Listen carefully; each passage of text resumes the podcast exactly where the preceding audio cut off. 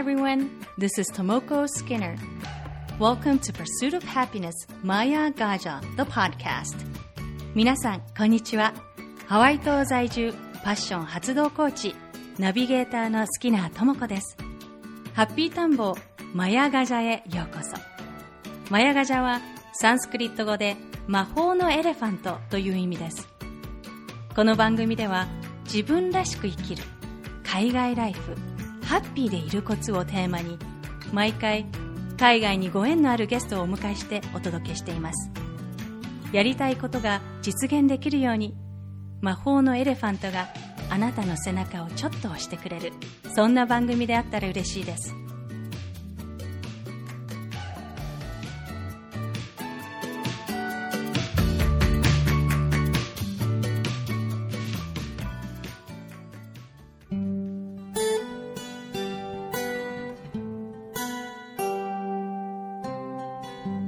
ハッピー田んぼマヤガジャエピソード31。今回のゲストも日本とハワイ島をベースに活躍しているライフスタイルディレクターの上原海さんです。ハワイ語で海は海という意味。海さんはファッションスタイリスト上原芳恵として雑誌を中心に広告、女優やモデルのスタイリングを手掛け、24年間第一線で活躍された後、2009年に大自然の息づくハワイ島プナに移住。ハワイ大学コミュニティカレッジのハワイライフスタイル学科で伝統ハワイ文化を学び、自然との共存を目指すオーガニックな暮らしを実践。独自の食事法を探求し、ローフードやグルテンフリーなど最新のヴィーガンクッキングも学ばれました。現在はハワイアンローフードを中心にヘルスコンシャスなライフスタイルを提案するクッキングクラスやカフェを開催するほか、ハワイ島プナのジャングルや海を体感しながら暮らすように学ぶハワイリトリートを主催されています。また、ビーチライフスタイルマガジンハニーにて連載エッセイオラカイのハワイを執筆中です。それではインタビューをお聞きください。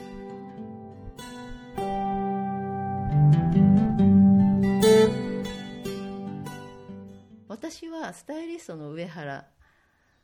ではあるけれども、本来の私はスタイリストの上原ではなくて、本当のコアの私は誰なんだろうって思うと、その名前が私でもないんですけれども、何かこの肩書きに自分もすごくなんですか、いつの間にかとらわれているというか、その時間が長かったので、その時間だけしかを生きていないようで、なんかこれでいいのだろうかと、本当に母の血を持って、私はこの人生をとても喜んで、自分の天職を得たと思ってスタイリストと仕事をね、大好きでやってきましたけれども、ちょっと今止まりたいというふうに思うようになってですね、止まりたいということすらもう思うとは思っていなかったので、すごくびっくりしたんですけれども、大好きでやりたくて仕方がない仕事だったのに、けれどもちょっとやりすぎていたですね。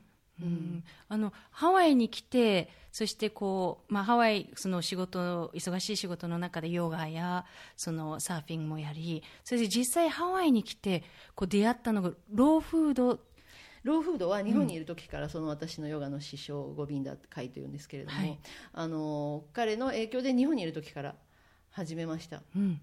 ただやっぱりカリフォルニアが一番盛んでしたし、ハワイにもたくさんローフードの当時からコミュニティやらローフーディストがいましたので、やはりそういうところであと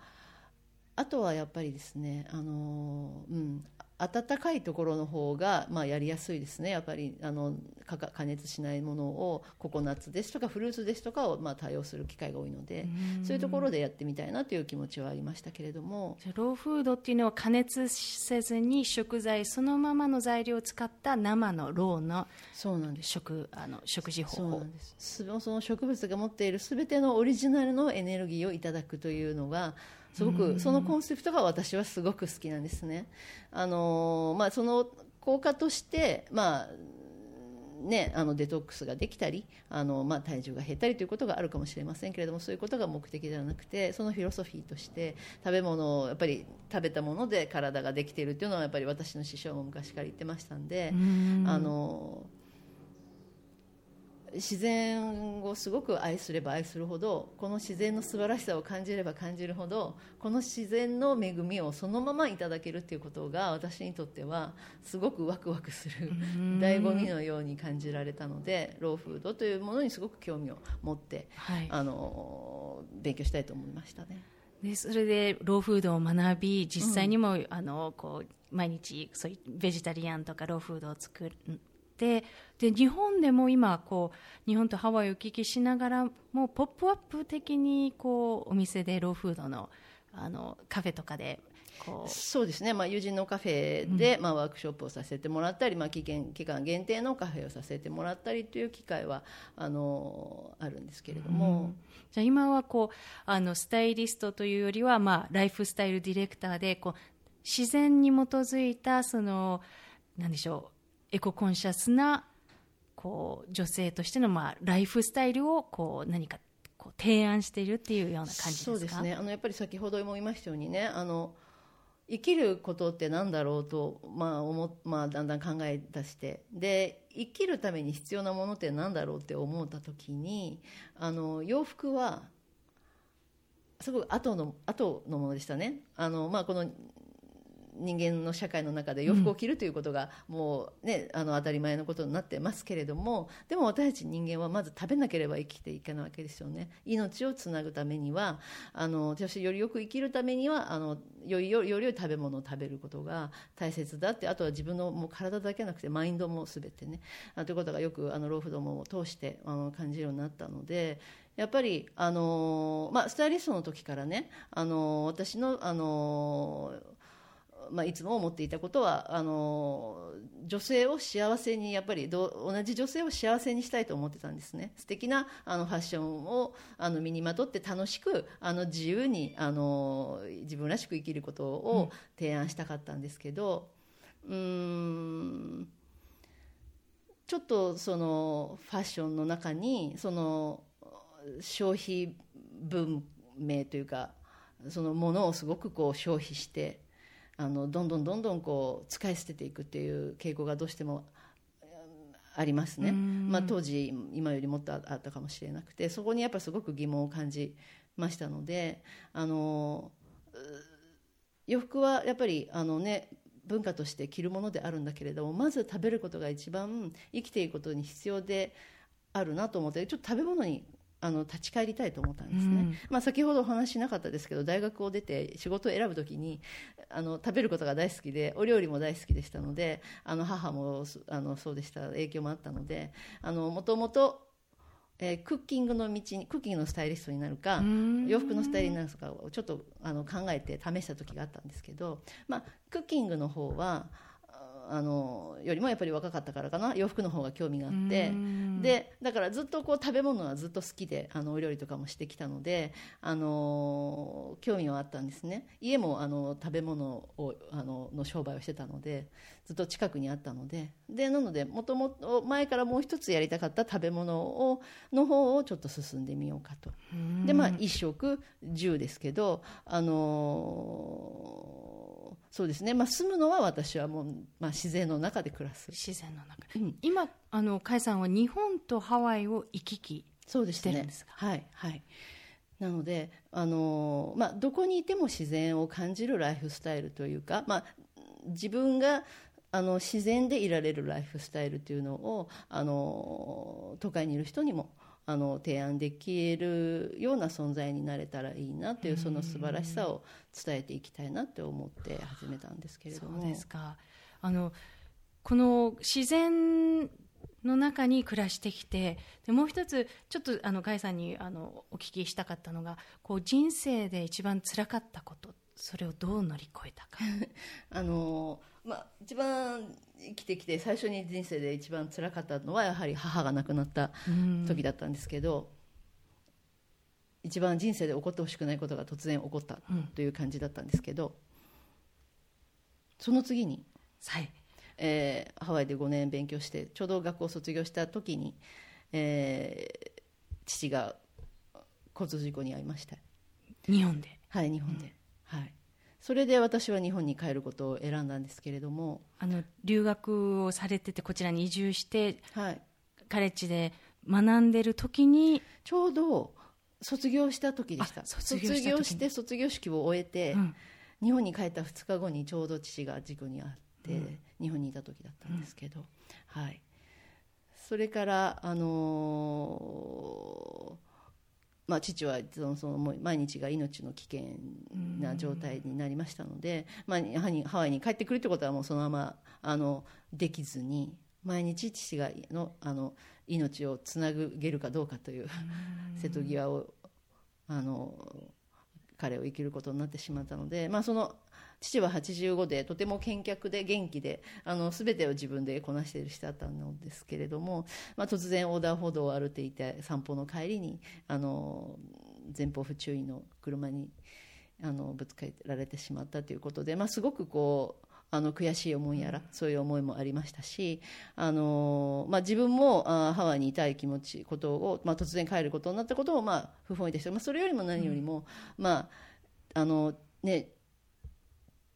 父を守りたいということで、が何よりでしたけど、それで父は頭を打ったことによって昏睡状態がずっと続いてしまったんですね。なので、こうお話とかもできる状況ではなくて、とても元気な人だったので、このまま90とか90過ぎとか生きていくれると思っていたので、まさか交通事故というような形で突然彼の人生が奪われるような不本意なことになるとは思っていなかったので、すごくそれも今一番母が亡くなった時以上に困難でしたね。父が意思決定はできないので、私が意思決定をするということも、医師と常に話をして、毎日をどう命をどうつないで乗り越えていけるのか、あとはだんだん命をつなぐことはいいのだろうか、延命だろうかでも父はもう意思決定ができないという、あれだけ元気だった人がそういう状況になること自体が、私もやっぱりこう受け入れがたかったですけど、受け入れないわけにはいかないんですよね。受け入れないと今起こっていることに対処できないので、もう受け入れないとか言っていられなくて、とにかく今何か起こっているして、もちろん泣いている暇もないし、常に毎日が命との戦いというか、そういう感じでいましたね。でもう病院で治療がこのまま継続してもこれ以上できないということになって、私の6つ上が姉がいるんですけれども、東京にやっぱり住んでるんですけれども、彼女は父を施設に入れたらどうかということだったんですけど、私は父はすごく家が好きな人だったので、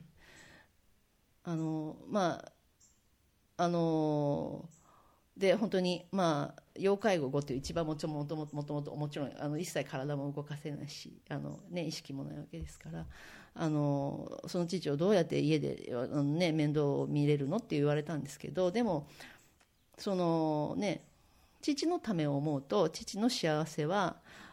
家にいることに私は間違いないというか、思ったんですね。で姉はすごくそれを反対していたので、姉を説得するのに1ヶ月ぐらいかかりましたけれども、私は本当にそれでいいのだろうかと思いましたけど、私のためにやってるんじゃないので、うん、父のために、父が一番何がいいかっていうとやっぱり家が好きだった人で、最後は家で行ってほしいと思うんですね。母を病院で亡くしましたので、うん、病院で亡くした時の私のすごくこう冷たい母に恋愛症だったんですね。うん、だからもう恋愛症から父を出したくなくて、うん、で、ね、大変だっていう反対はあったんですけれども、でもとにかく父が幸せなようにもうそのクオリティオブライフという、はい、それしかないわけですね。これ以上こう治療して良くなることではない状況だったので、で過度に治療するということももう延命だと思って、もう何が延命かもちょっともうよくわからないような状況で、自分も全くこうそういう立場になると思ってなかったので、何も知識も何もなかったんですね。だけれども家にやっぱり帰ってほしいという思いでいろいろ勉強し始めて、やっぱりこうそういうことにこう理解してくださる訪問医の先生やら看護師さんやらとを探して、やっぱりそういうチームでないと、ね、ケアできないとき、私一人ではできないので、あとはやっぱり、かなり難しい状況でしたので、うん、それを理解してくださるスタッフの方が周りにいないとできないので、そういう方たちを一生懸命探して、そういう方に会って、インタビューじゃないですけど、本当にその人たちの考え方を聞いて、私たちの考えと合う人なのかどうかっていうのをいろいろ探して、本当に自分も納得できて、自分もこの人たちと一緒にできて、父がそれで幸せに最後まで、ね、暮らせるかどうかっていうことが一番でっていうことを探すのは、もう必死でしたけれども、うん、今考えるとやっぱりもう何も予断を許さない状況でひたすらこう走っていたので、大変な状況ではありましたけど、うん、その状況をなんか乗り越えられて、父を家に連れて帰られて、うん、結局その後も1ヶ月ほどで亡くなってしまったんですけど、うん、私たちはその状況は分かってなくて、まだ何年か私は父の介護を何年も、ね、するつもりで日本にもう帰っていたんですけれども、うん、1ヶ月で亡くなってしまいましたけれども、その帰った間に父は全く意識がなくて、もうおしゃべりも何か声を発することもなかったんですけど、話しかけてはいたんです、私はね、うん、で家に帰ってきたよ、分かるって言ったら、その時父が分かるよって言ったんですよ。はっきり聞き取れる声で、私はすごくびっくりして、2人しかいなかったんですけど、でも父の声だったんですよね、今まで通りの。すごくびっくりしたんですけど、連れて帰ってよかったのかなっていうこともすごかったんですよ、うん、もう私のもしかしてこれはこう傲慢な考えではないかと思ったんですけど、でも父がそうやって言ってくれたことによって、大丈夫よかったのかななんて思って、それからあまりしなくて亡くなってしまったんですけど、でもその時間も父とずっと過ごせたことはよかったなと思います。もしハワイに来てなかったら、私はその父を介護する道を選ばなかったんじゃないかと思ったんですね。そうですね。やっぱり自分の忙しい仕事の立場もありますし、自分でもその仕事を手放せなかったと思うんですよね。でも何が大切かっていうことをハワイに学校に学んでいた5年間の間でたくさん学びましたので、うん、その仕事やらね、地位や名誉やらね、お金ではなくて、やっぱり大切な人を大切にできる、うん、自分をね、自分の思っていることを行動に移せる、愛している人を守ろうとする、ね、うん、気持ちだなと思ったので、それができたことが今の私の一番の心の支えかもしれないと思います。父や母を亡くしていろいろ寂しくなりましたけど、うん、でも父を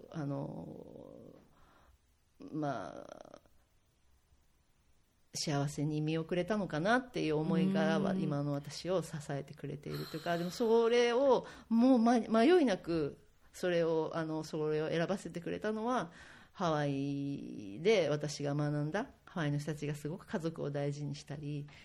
先祖を大事にしてますよね、うん、そういったことからもう自然に私はそれを当たり前だと思うようになってましたんで、私はそれが良かったなって思ってます。そうですね、お父様もやっぱこう、ね、ハワイに何度か、ね、遊びに来られて、ね、やっぱり好きでよく来てましたね。Thank you so much for listening to Maya Gaja, The Pursuit of Happiness. 番組をお楽しみいただけたらぜひレビューに感想をお書きいただけると嬉しいです。今回のインタビューの詳細は番組ウェブサイト www.mayagaja.com をご覧ください。番組は毎週日本時間の水曜日に更新しています。